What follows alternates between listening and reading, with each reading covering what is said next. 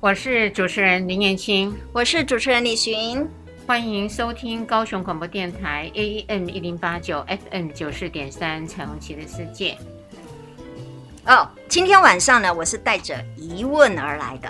为什么呢？哦？主持人也有疑问呢？哦，当然呢，我对这世界有很多很多的疑问。你也知道，我觉得哈，嗯、做我们智商的这些人，或心理助人工作者，或做老师的人，其实我们都要对人很有兴趣，然后带着很多的好奇。嗯，那我今天为什么说这个？我带着好奇，是因为其实我们今年开始的时候有一系列，就是呃，大概二月吧。对对，从好从春节哈，OK，从我们今年可能还有一系列整个全部的那个呃，好像有非常精彩的这样子的一些访谈的人，还有录音。那因为这几集我都没有跟上，所以我就觉得很好奇，然后我也很清楚知道非常的精彩，所以我是带着疑惑而来。然后这一些客，这些这些人，其实来我们来访谈的人，其实他们多多少少。代表着我们台湾社会的一种代表性人物，或是我们可以看得到台湾社会其实对于多元跟对于包容各式各样的人，其实正在往前，在往前走。我觉得这是一个好现象啊！但是因为无法攻逢其盛，所以我就带着好奇，哎、嗯，所以我今天来访谈 主持人，嗯嗯。所以，呃，李寻主持人很想知道，呃，在这一系列比较规划成为性别的列车，嗯、应该可以说是性别列车。他一共做了九集非常精致的一系列报道。对对对。呃，在这报道里面，当然，呃，以性别为主轴，所以也就希望把性少数各个不同的样貌，嗯，都尽量的能够呃做一个他们心路历程。还有他们的期许，嗯嗯嗯，一个了解，我觉得这很重要。对啊，对，有点类似做一个访谈之后呢，了解这些人的需求，希望我们呢一般的人对他们怎么看，国家可以怎么样的帮他们。对对对，或是只是普通老百姓，我们其实基于一个理解，我们其实就可以有一些不同的行为出现，或是我们有一些不同的观念，好被打开。或是我们有一些原本以前传统的，或是我以前可能不合时宜，或是以前的一些观点，可是因为这些人现身说法，所以它就会让我有一点不同的感受。嗯，嗨，我觉得这样子嗨，会是嗨，会是蛮好的一个这样子的一个呃活动。嗨，我觉得这样子的一个课程，呃，对不起，节目的设计其实是对我们是很有帮助的。好的，我想呃，今天呢，就为一些可能来不及刚好有呃这样子的九集都听到的听众朋友们，嗯、也许也有人听了几集没空啊，对，啊，也有的人真的是呃都还没听见，对，那没有关系，我今天就依照我可以的记忆啊，嗯、去回复一下。嗯、我记得当时呃一开始的时候呢。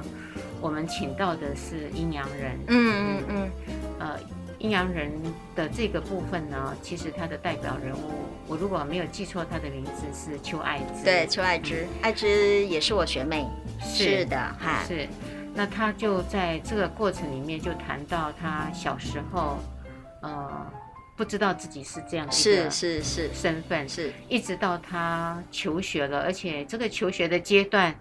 应该是他念大学了以后。哦，嗯，很晚哦，很晚呢，很晚。OK，他才开始寻到了自己的位置，是是是，身份的位置。要不然之前其实他是在不断在生理，生理上面其实会有一些混乱。哈，所以他也曾经谈过恋爱，嗯，那个谈恋爱他是用女性的身份去谈的哦，呀，他是用女性，所以他经过了一个女同性恋的对呃脉络，对，他认为自己是 T，然后所以进入了那个女同志的那个团体，嗯，后来被踢出来。这这一个的恋情，其实对他而言相当相当的深刻，因为到了后面的时候，嗯，嗯他自己有说，他今生今世再有这么深刻的恋情，呃，应该是没有了。哇，那他很笃定的这样讲。那他就会把他自己贡献给呃阴阳人的国际呃协会呃组织是是，他有是他有一个中文的这样子的一个组织，他觉得把他的热情想要投到这边哦，是这个是他情感呃我问到后面的时候他给我的一个回应嘛，我也觉得他就把小爱化成了大爱。是是是，这个大爱也是因为他去访问过国外，美国纽约跟旧金山，还很多的地方，还有日本，可能他参与了很多这样的社会运动之后的一个决定，可能这样子其实比较有有有目的。他本来是觉得他自己很孤单，哦、只有他一个人很特别的存活在呃台湾的这一块土地上。后来他说他很幸运的，因为刚好拿到了树德科大的百万逐梦，对，他才有了那次的机会出访，对，到纽约，对，到旧金山。然后出访了以后呢，他就发现他不孤单，是有很多这样的人，是。那他就开始觉得，哎，自己很棒，呃，可以。活得比以前更好。嗯哼。后来呢，他也就开了这个网站，就吸引了呃对岸，嗯、中国大陆那一块，呃，他们的阴阳人不少。哦。嗯，那他们呢就非常的喜欢呃邱爱芝的网站，是。就会有很多的这个呃身份的人就会跟他做沟通，嗯、包含经历的沟通，还有一些问题会来问他，因为邱爱芝也有学了一些。呃，性学跟性议题的东西。是是，所以他就觉得他有被需要，嗯。嗯，被需要。嗯，然后他最可贵的，其实当时我记得，嗯，有一些的听众朋友们有给我们回馈。哦，很好哈。那个回馈是说，他听了他的心路历程呢，发现他一路上都是用非常阳光的面，是。非常正向的态度去看待他所有的这个人生，是。因为他曾经开自己玩笑说，他走进了。这个呃厕所，对，到底要进女呢？是，呃，还是进男？男的，然后被叫先生呢，还是小姐？反正他都在那种飘忽不定中的称呼中，对对，过日子。对对，他说他呃没有生气，他是释怀的，因为他知道这些人因为就是不清楚他，嗯，何况他早期也不清楚自己，是怎么能够怪别人搞不清楚他呢？上一个时间点可能假说小姐。下一刻，他到了一个商店，说：“先生，先生嗯、是。”所以他就哈哈大笑说：“不能怪别人，因为连他自己都搞不清楚。”那他也很喜欢这种呼小姐、呼先生，哦、真的，因为他也跟我们分享过，他说很有趣，他连他的诊断都写假性阴阳人，所以他就觉得，那到底什么是真？对，他在那分享，我觉得非常有趣。所以他也因为这一次出国，所以他也理解，原来阴阳人也有一百多种。不是只有他那一种，而是有很多很多种的阴阳人。他突然就发现，原来自己其实不是那么单独孤单的一个，所以他可以为这个族群做很多的事情。这个是我最佩服他的地方。是，嗯，所以有听众朋友们说，他们觉得很感动，是那个正向的能量很大。是是是，毕竟他很少数，可是他也一样可以过得非常开心，也。就学的过程中，他也是按照自己的意愿，嗯，去读书，对，所以呃，他给予的影响力，我觉得是大的。嗯，其实就是这个样子，意思说我是谁，其实并不是别人告诉我我是谁，我的认定，而是我其实上面对一个什么样的方式，跟我解释我是什么样的人，用什么样的方法来面对我的生活，这个可能才更重要哈。嗯嗯。然后第二个呢，呃，就是黄伟成。然后变性，呃，变呃，嗯，这样，女跨男，没错，嗯，他就会谈到他小时候，呃，在幼儿园跟小学的阶段，他就其实非常的喜欢剪短头发，嗯，喜欢穿长裤，嗯，那他母亲呢，其实有生了两个姐姐，哦，呃，两个姐姐，两个姐姐，其实他形容说都是长发飘逸，很爱漂亮的女孩，嗯，那只有他，嗯，非常的不一样，嗯，那当然，呃，在母亲跟爸爸的眼里，觉得一个女孩一直不想穿裙子、穿长裤，那曾经就会被呃做一个怒骂，希望她改变。嗯，因此呢，她的母亲会压着她上学，因为就怕她不穿女装，呃，连穿裙子，因为学校的制服是女生要穿裙子，是，她就呃会乖乖的，只好依从校规跟母亲的要求，会穿上呃裙子去。可是对她而言，那是一种束缚，很大的束缚。他从小就就觉得自己很特别，那就不爱玩女孩玩的东西，穿女孩的衣裳。呃，也曾经因为这样，他有一次呃没有按照母亲的规定跟学校的规定，嗯、他就穿着裤子去学校。哦，后来就被呃记了一个警告吧。哦，呃就有被记。哎，校规，哎，校规，那这个就会寄到家里来。是是。那母亲就因为这样子就觉得很丢脸，因为她养的孩子应该是要有荣誉的，至少不要犯规，所以痛打了一顿，痛骂了一顿，甚至还威胁说，如果他继续这样，就会制裁给伟成看。所以伟成觉得，在他呃那一段的成长时间，其实他背负了呃母亲的期待以外，还有那个过大的呃。威胁。是是、啊，就亲情的勒索，是因为用妈妈用自己的生命来威胁他，跟勒索他一定要按照一个女人应该要的样貌生活，嗯、所以他也因为这样，他也走不出去，嗯、所以他有一次，他反而他自己要自残。哦，所以互相比较哈，比赛还要互相比赛，那他妈妈有被吓到，好。有被吓到，说从此以后，呃，他妈妈就说不敢再说。你再这样，我就死给你看。就这句话会停止但是那个怒骂永远都没有停。其实是失望的，嗯，失望的，就等于说哀莫过于心死。那这段历程呢，他到了发育期，他也形容自己很可爱。他说他的胸部应该可以到 D。嗯，是。哦，那我，我想，哦，那很自豪的，可是却非常的痛恨。因此，他就会把呃那个胸像古时候这样绑平。胸对，以前的花木兰，以前的女人呢，其实是不可以有凸显。对，呃，因为以前的女人没有我们现在的胸罩，后来才知道。题外话，嗯，其实一直穿有钢圈，然后呃吊着是挤往中间托集中的胸罩，其实反而是促进乳房的下垂更快的。为什么呢？啊、因为我们的。呃，乳房的韧带哦，其实它会发挥功能，嗯、自己会调。嗯，所以当你不穿呃这些的束缚的胸罩的时候，它反而会去坚挺。所以他们做了一个实验，嗯、用十五年来比照对照组跟实验组。嗯，实验组就是都不穿十五年，然后对照组就是穿十五年，然后发现呢，这两群人马呢，实验组。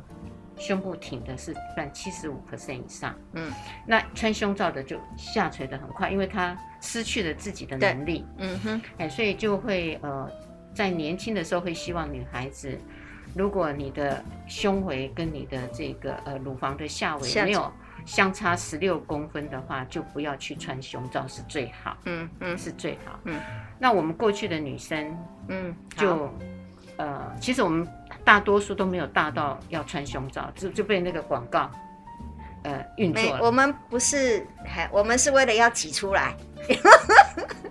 所以他的意思就又会劝告女生说，你要穿就是穿棉质的，对，好，然后不要有钢圈，对，然后你要穿比你原来的乳房要大一号的胸罩，哦，真的啊，保持你的血管跟淋巴的畅通，是避免发生乳腺乳癌、乳腺炎或是后面研发的一些。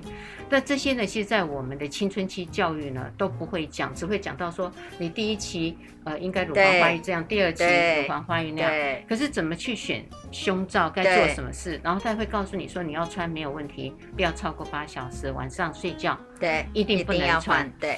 那在我们过去的古人呢，我们从来没有发明胸罩，我们是肚兜嘛。对。所以肚兜其实是呃。呃，会凸显的，因为它就像刚刚的理论而言，是因为它它就是漂亮的，会挺起来。那很多的男人呢，就会担心女人的这个凸显会诱惑嘛，嗯、所以以前的男人就会要女人绑，绑起来，绑胸那里就是平的，所以那个衣服是宽的，是是后来满清时代变成了旗袍。才有了这个曲线，要不然以前唐朝衣服其实上是是对。是这样宽的，是那所以黄伟成也像这样子，就把他自己绑起来了，就不要让自己凸显，因为他他痛恨那个乳房。是啊，地罩杯多漂亮啊！好，所以他后来 呃一直找不到自己的定位，他就进了女同志。哦，他也走进女同志，他曾经走过，他现在的太太就是他呃当时的女同志的爱侣。所以他们在亲密关系上呢，他们遇到了很大的瓶颈，因为女同志还是会有亲密关系。对。可是伟成呢，会觉得说，她是一个女人的身体，呃，这是他讨厌的，他要有男人的身体。可是现在他的伴侣呢，却要跟他有亲密关系。嗯。他会觉得这太不可思议了，就是我如此讨厌我的身体，却被我的爱这么的。喜欢、喜欢，而且要求是，是，所以他就会不准他的爱侣碰他的身体，所以他们经常是背对而睡，这是非常细节的东西。嗯，那他的爱侣就会担心，我是不是失去了吸引力？对，是不是你不爱我？是，所以他们有一段亲密的冲突，对不对？阻隔期，对，阻隔期，嗯。后来他走了一阵子之后，他其实前面也有过几次的恋爱，呃，因为对方都觉得他，嗯，太奇怪了，对，不像女生是。这么不爱自己的身体，所以就跟他分手了。所以他其实有一段痛苦的经验，痛苦的经验。嗯，那我想，呃，接下来我能够说多少，我就会尽量的告诉这些人经历过的一些是挫折，是是。它不影响未来，充满信心与期待，爱一直存在，属于我的时代，无无时无刻都精彩，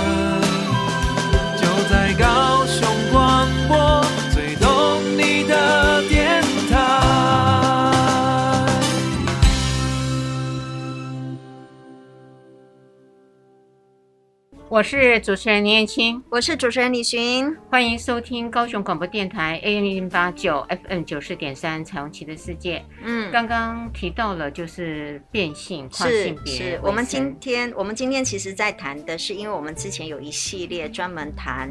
呃，多元性别的一个一系列的哈一个呃录影，那因为在那个过程当中我没有参与，所以我就一直非常好奇。那我们今天就做个总整理。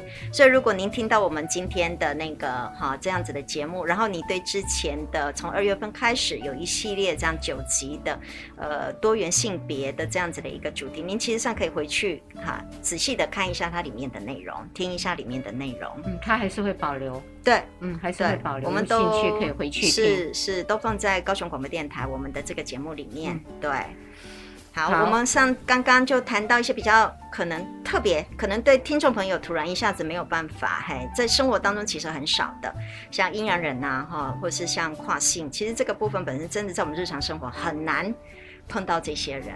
对，嗨、嗯，然后刚刚谈到跨性。嗯，他是女跨男，没错。后来、嗯、呃，他就在他的亲密关系当中曾经有过呃一个挫折，是因为他好像女同志的圈子也没办法混得很好，应该没办法接纳被接受，对，没办法接受。嗯、后来他终于呃跟他现在的太太其实也是从网络上认识，嗯、后来所有的家庭背景的因素。还有他们的共识很多，嗯，所以他们就呃一直是很好的一对情侣。后来呃这对情侣到后面的时候，伟成其实就很坦白的跟他讲，他要变。对，那这个情侣呢，呃其实也很诚实跟伟成说，当你变成了一个男的的时候，我不晓得我还会不会爱你。是啊，因为不清楚，是也没办法确定。他说的很诚实，是他好诚实，真的。嗯，但是他说，但是我会陪你走过。嗯。但是会不会去爱你，我不敢保证。对，那伟成，我觉得她很漂亮，她愿意接受这个答案。有些人就会开始呃生气，是觉得对方骗我不够，对，同理他。对对，那也真的是伟成在后面的一些呃，把自己的外针、嗯、外向针，对，还有里面的卵巢跟子宫是都拿掉了。对，那他就开始成成为一个男性。当然，那个手术的过程其实是危险。嗯。呃，他都一直是他在陪伴，因为他本来也，嗯、大家如果有一个印象，有一个呃 MV 的那个谁唱的一首歌，嗯，雌雄吗？同体？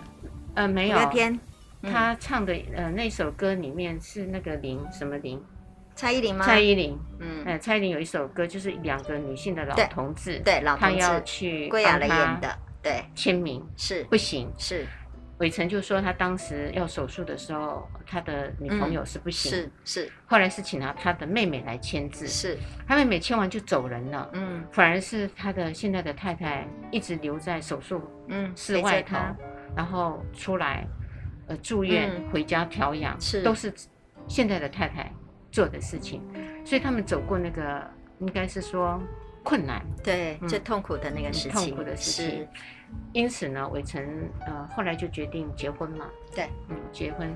他说很有趣的，他以前呃还没有同婚过，他们曾经去登记，是呃一次是女跟女，然后后来变男的就变成民事在登记，对，男跟女，然后人生他经过了两道，是，呃，他现在呢？我觉得我比较好奇的，我也问了他的亲密关系有没有转变。嗯，他说变得比以前更好，因为呃，他的太太呢，也因为他要用一些的工工具，是。就是性生活的工具，是，所以性生活的工具呢，对于他太太来讲也是一种新奇的事，也是好奇，嗯，然后就会去研究怎么用，很像古人新婚之夜，呃，对于那本。是啊，那个很有趣的性春宫画，对对，我们叫春宫画图，是是一样的，所以他们就在那样的乐趣找到了亲密关系的接触。是，所以变成伟成变成男生的身体，其实对他的太太来说，女童的太太来说，已经不是一个问题了。嗯，其实他们就是一个心灵、心灵上面的，嗯，然后生理上面可以解决。嗯，那。那他太太也说了一句，我也觉得给我一个新的印象。嗯、他就说他以前非常确定他一定是女童，可是经过了这件事件，他觉得他会变。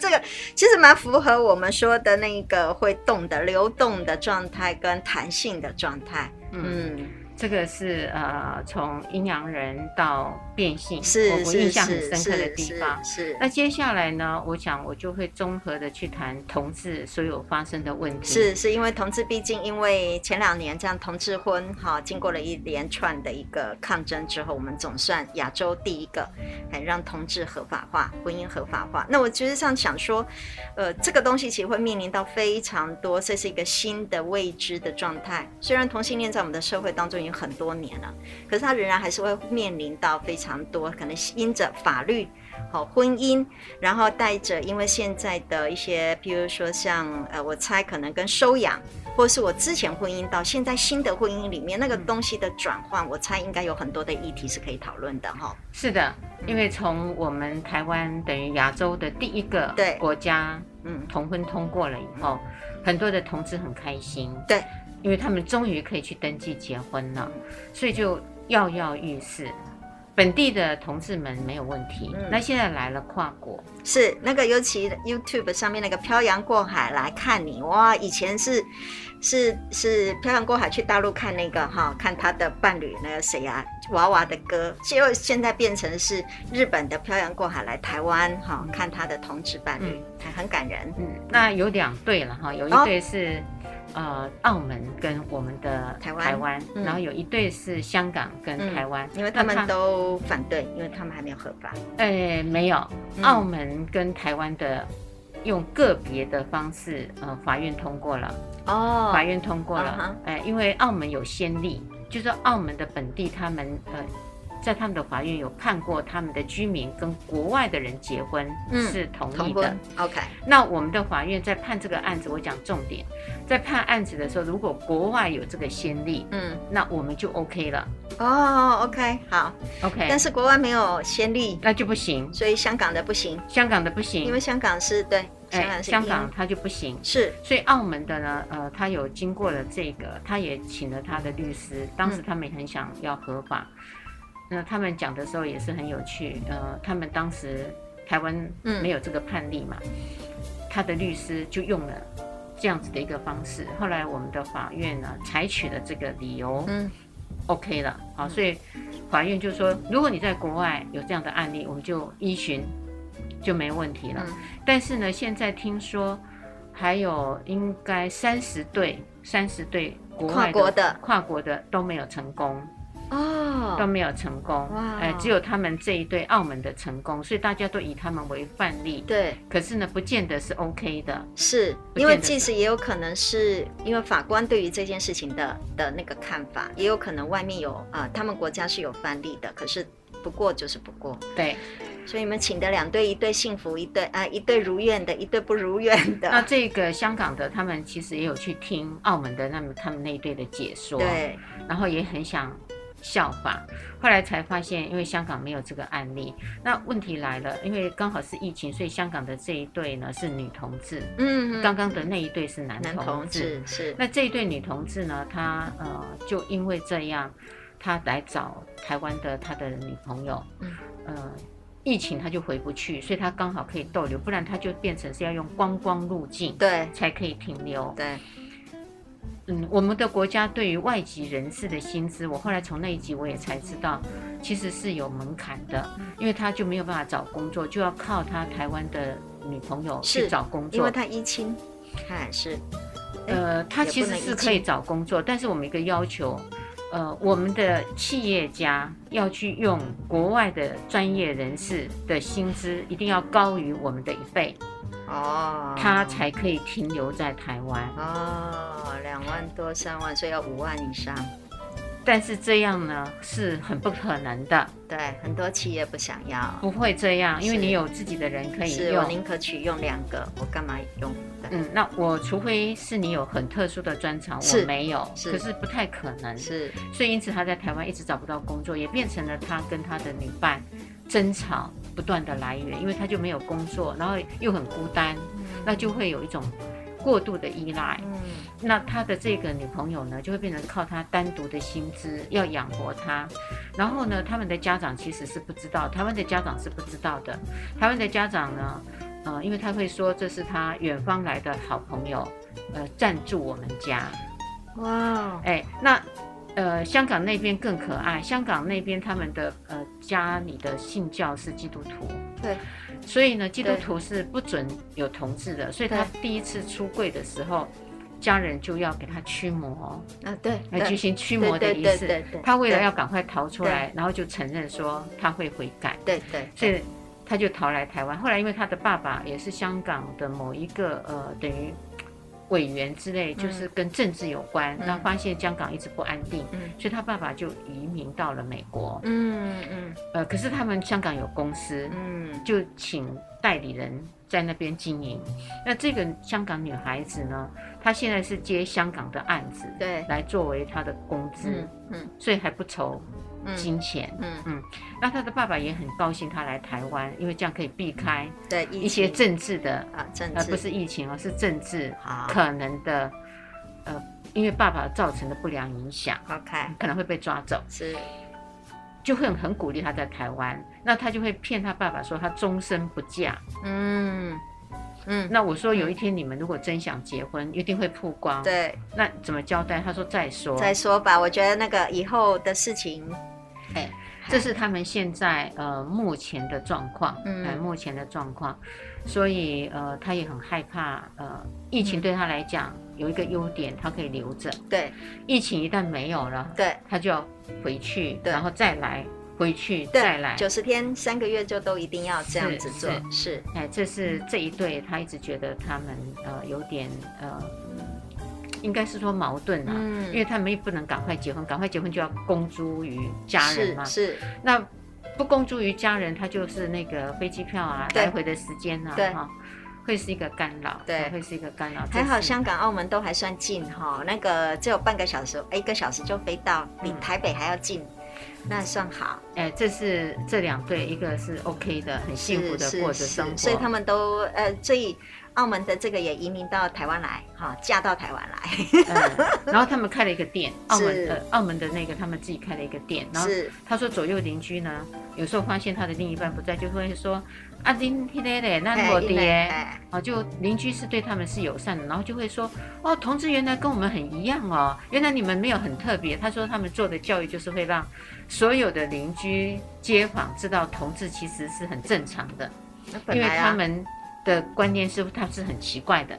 啊，看。这些的呃老一辈啊，或是一些比较保守的人会觉得他们很奇怪，是，所以他们的店呢，他就会给他呃，他们是做呃这个蛋糕啊、面包啊、甜点这种东西，啊，他们会有一个小卡，嗯。啊，说他们为什么开这张店，然后他们两个是夫妻，嗯，结婚了，就会很清楚告诉这家店的特色，然后他们每个人进来就会。很好奇的拿了那张卡，然后继续买了面包，对，跟蛋糕，然后下次就会知道了，就不会再拿卡，对，哎，然后反而看到其中一个人不在，就会问你那个呢？另一半怎么没来？对对，他就说那种感觉很棒，嗯，就有人支持接受了，接受了，呃，这是这两对很不一样的脉络。我猜他们的面包应该蛮好吃的。是吧？哈，要慢包好吃，所以才会进来，很有特色，一定要这样，很有特色。那他们其实他们的学历很高，呃，其实，在那边都是高水平，是智商师。这样啊，哦，我们同行的呀，对，是智商师。可是在这边，我们政府不能用。当然，当然，因为那个有一些对的的规范的问题。好，然后接下来就是呃收养。对，我想知道收养。这个是一个大问题。收养呃，喵爸跟维爸呢，其实他们也是第一对成功的。因为啊，同志很可爱。同志哦，假设我是、嗯、呃收养的孩子，对，那我跟另外一方没有结婚，对，那我跟我的孩子可以留在我身边，是。但是我一旦结了婚，这个孩子就不能属于我了。哦，不是继亲收养不行，是另外那个，嗯，不行，不行，哦，是这样啊，不行。所以他们觉得岂有此理。是我一直认为是，如果你收养小孩，那我跟你同姓，我不能收养你的孩子，因为这叫继亲收养。不行，我我我收养了孩子，对，那我自己一个人没有问题，但是我去跟我的同性结婚了，对，那我我的孩子就不能收养了，那他要流落，对，流落街头吗？是，所以他们如果他万一，他们就觉得很扯，所以就迫使他们呢，很多人可以结婚，很多的同志可以结婚，可是他们又很想要有小孩，对，所以他们为了有小孩就不能去登记结婚。这样听懂吗？听懂，OK。因为我就觉得那小孩不晓得给他放到哪里去，要不然就再回给他的那个亲生父母吗？嗯嗯嗯，会是这样。这样啊，所以他们觉得太不荒谬了，荒谬，太荒谬。就说，所以意思是说，只有一个情况，就是如果是你生出来的孩子。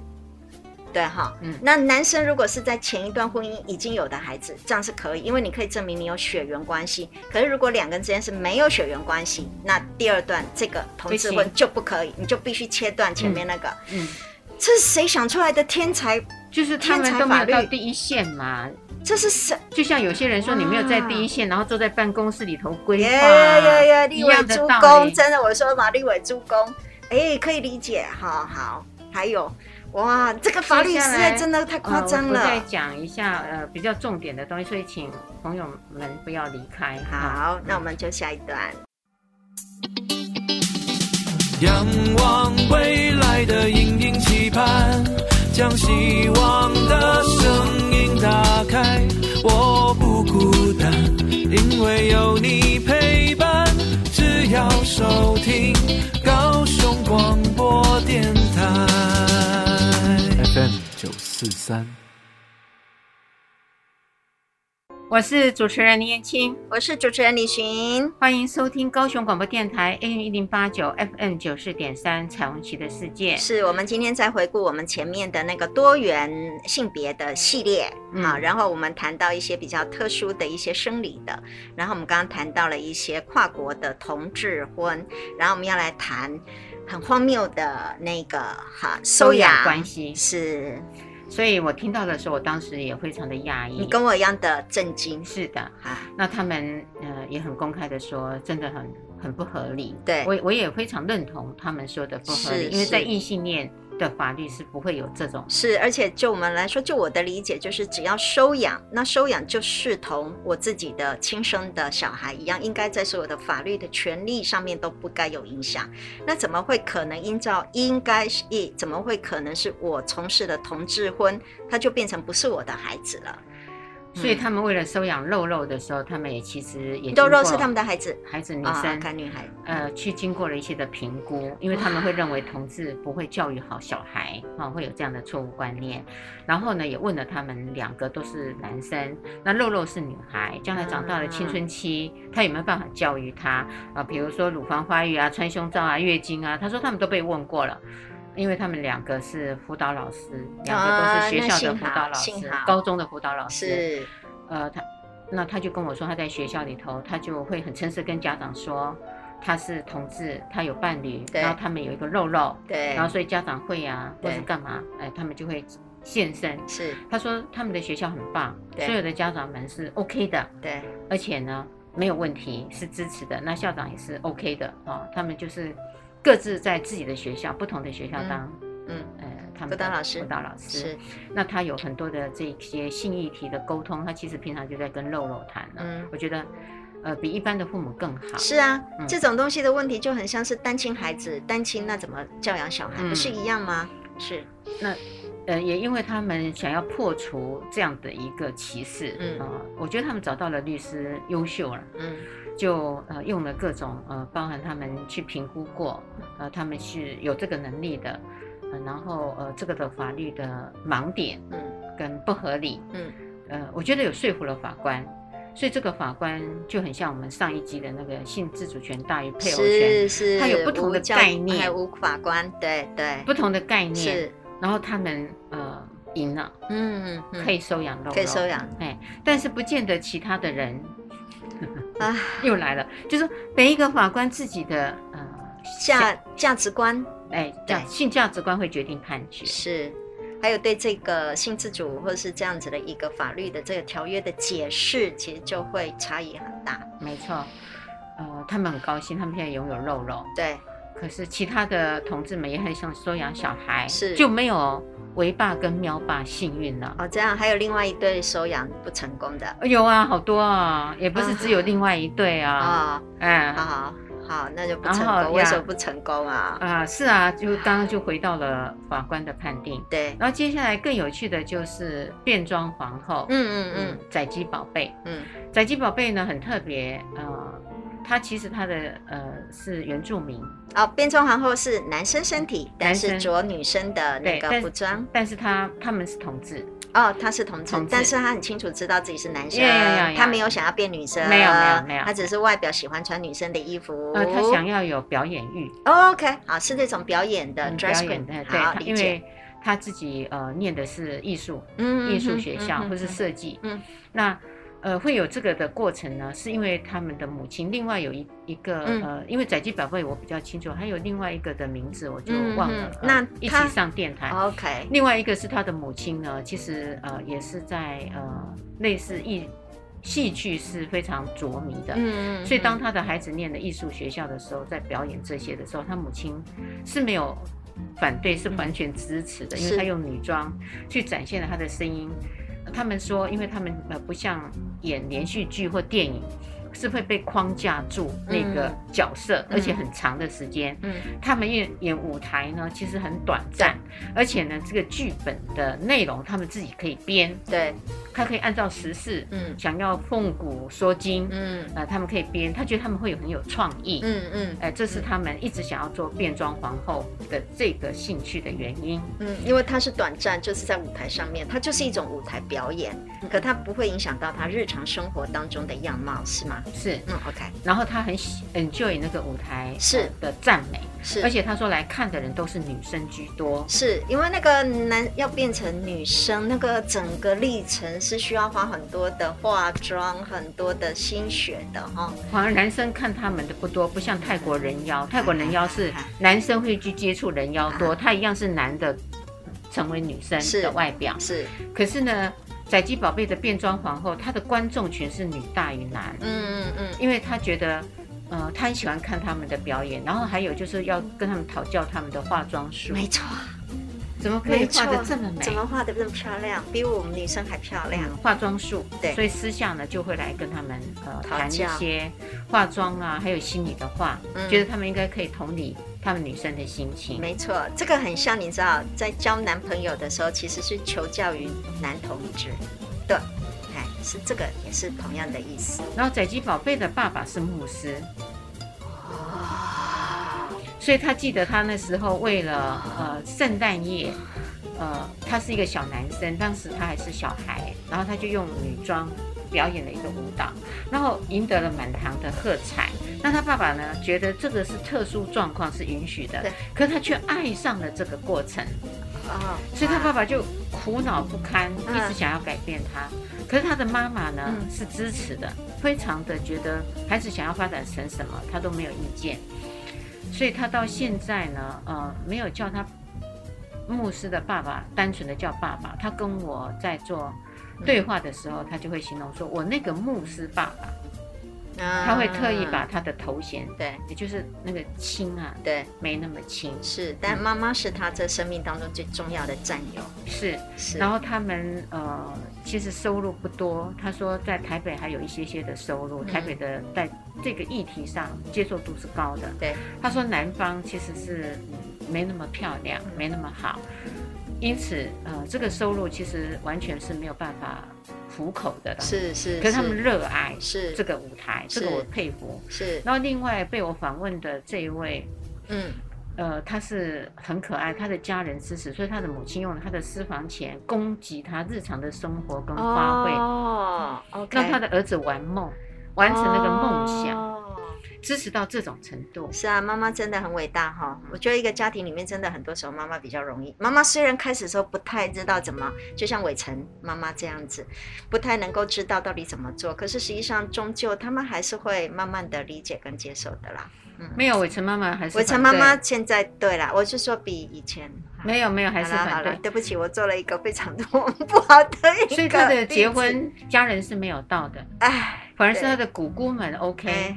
他后来变了呃这个姓之后回去，姑姑呢反而会纠正他的侄子说，现在要叫叔叔了，不是叫姑姑了。对，反而比他的妈妈还来得。很快的同理了，是，可是就是我想，应该我要说的是，其实身边周遭面对这样，呃，应该是说他面对这些多元性别的人，其实他们非常重要的是在于是不是有人可以理解、认可、最后接纳，这是一个其实非常重要的一个力量。那这样的力量其实才可以让他们做他们想要成为的那个样貌。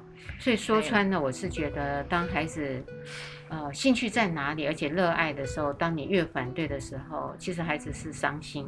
也是难过的，是，所以这个就会跟呃我们的父母跟孩子之间的关系对很有关系，是是。因此呢，呃，黄导演嗯嗯就拍了《日光树影》，嗯，有一个导演，有一个导演，黄导演呢，他很年轻，嗯，他当时在拍《日光树影》的时候，他是基于觉得同志应该要有家庭的支持，对。而且要去了解，所以他故意呢，呃，拍的很温馨。对，他前面其实有拍过一系列的同志的电影，因为他自己的公司专门是在拍同志系列电影。嗯嗯嗯，呃，那当时他为了要得奖，他就要拍出比较更具有夸张跟爆炸力的，所以他的呃前面的影片呢，就会把同性恋的性行为的议题非常。裸露的、直白的，在那个影片上面，要不就变 A 片，类似像这样子。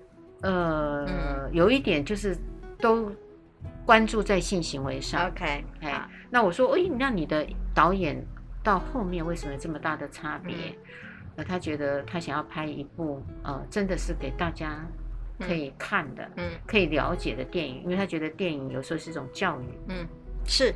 电影就是一种教育，对，尤其他放到电视上的时候，它的影响力会更大。嗯，所以他就拍了《日光树影》，去描述一个母亲怎么跟他的同志的儿子，呃，去沟通，嗯，然后他们的关系，呃，到底是怎么样的一个转承，嗯嗯，嗯，那我有看这两，嗯，因为为了要访问他，我就看了两部电影，呃，那个差别太大了，嗯，太大了，呃，然后我也很有趣的问他说：“那你呢？”嗯，好。嗯我说你问那么直接，对，因为我说你都在导演这些男同志的电影嘛，对，那一定有。我问的很技巧，我说那有没有男同志会去爱上你？对，移情嘛，有时候导演会跟演员恋爱，这是常有的事啊。对对，对，好好。哎，那尤其是男跟男呐，哈，假设他是异性恋者，我说你怎么阴应呢？我说他们有可能也会爱上你。我说你长得很帅，嗯，那又这么有才情，是，然后又经常跟他们接触，他就哈哈大笑说。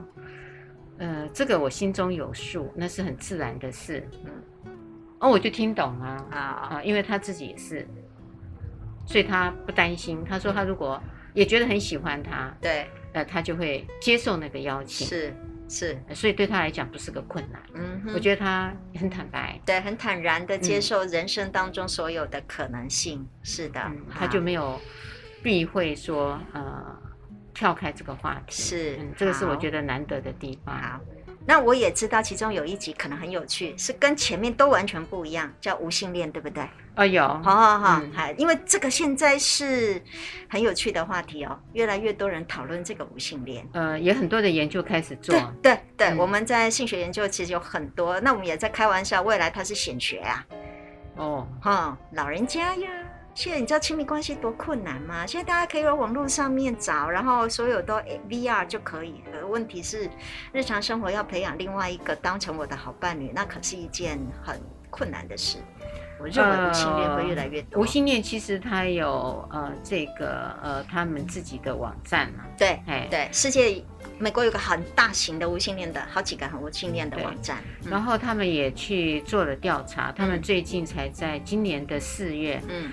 发表了一个他们的研究调查，嗯，那我也曾经跟他们要过，但是一直都没有给我。哦，嗯，后来我有去打听了一下，嗯，呃，原来做这个研究的是呃一位博士，呃，是台湾吗？在国外，呃、台台湾人啊，呃 oh. 但是他是住在国外。哦，嗯，然后他做的研究，那嗯，嗯，这是私下谈啊，嗯，就因为这个研究的呃收取跟统计可能有一些的。差池，嗯，所以他就没有很 detail 的资料给我，嗯，因为行家会看到，嗯，很多的东西嘛，嗯，很多，好好理解。那你如果是可能他是很粗略的一些研究，是是。是，然后他做的对数还蛮多的，嗯。嗯，其实那个是一个大量的样本，很难得。哦。在今年的四月，在台北有做了一个公布，OK，有做了一个公布，无性恋者的。呃，这个行为啦，他们的亲密关系啦，嗯、他们的性欲啊，哈、嗯呃，然后男女到底比例啊，嗯嗯，嗯，那这个呢，呃，他叫午夜，我访问的，哎、呃，他不想要真名，对，那很有趣，他当年是，嗯，当年曾经也来考过性学所，啊，后来就没有念了，没有念是因为他觉得他去拿了一张所谓的呃。性学的执照，对，是，所以他就认为他 OK 了。那我当然没讲什么啊。嗯、每每个人有每个人的选择，是是是。那他就告诉我说，他原来呃是有性欲，他原来跟他男朋友有欲望，后来呢，经过了一段时间之后呢，呃、他的第一任男朋友是欲望，因为都很年轻，他才二十到快到三十，对。他到后来他完全没有欲望，不是不爱了，就是不想做爱，对。就为了这样子，他们其实也争吵。是，当然主题轴不见得只有性行为的事，是还包含其他，所以他就分手了。对，分手，他现在接的呃男朋友跟他一样是无性恋者。哦，呸，好，素培啊，这我叫素培，很好，他也是无性恋者，所以他们呃。他告诉我他们会有亲密的动作，对，但是对性爱呢是没有兴趣的，没有兴趣的，对，但是他们需要亲密关系，是一样的 romantic 的，对对对，他也需要跟所有的伴侣都是一模一样，只是他们没有插入的性行为这样子，哈。那我就问他说：“你会结婚吗？因为这么合吗？”对啊，他说他是很有意愿要结婚，可是他的呃现在的这一半嗯。还没有准备好，还没有想要结婚，嗯，哎，所以他也。等于在等待中。对，而且他们也可能考虑到没有小孩，所以其实有没有结婚可能没什么太大的关系吧。嗯、呃，可他们还是想要有一个正式的名义了，女生要一个陪伴的关系。对，那他就告诉我说，其实他们的这个呃种类也是很多的，对有的人一开始就是没有欲望，哦、那他是有欲望。然后降下来，然后后来没有欲望，嗯，呃，那是不是跟性能感啊治疗？哎，是，我们就想到内分泌啊，会不会什么东西降低了啦，或是还睾固酮降低这些之类的，嗯、是。那他说都没有。哦，哎，他说其实他还是有很多的样式会出现，是。啊，确实有存在，很年轻的年纪就不想做爱了，OK，嗯，好，所以我应该这样回顾起来。这九个就在这个里头。是。有这样很特殊，我我觉得也给了我很多不同的经验跟看法。是，因此我想，呃，这是有趣的一些议题了哈，又接近尾声。是，也希望各个听众朋友们守住每个礼拜天晚上的十点到十一点，高雄广播电台 AM 一零八九，FM 九四点三，彩虹旗的世界，拜拜，拜拜。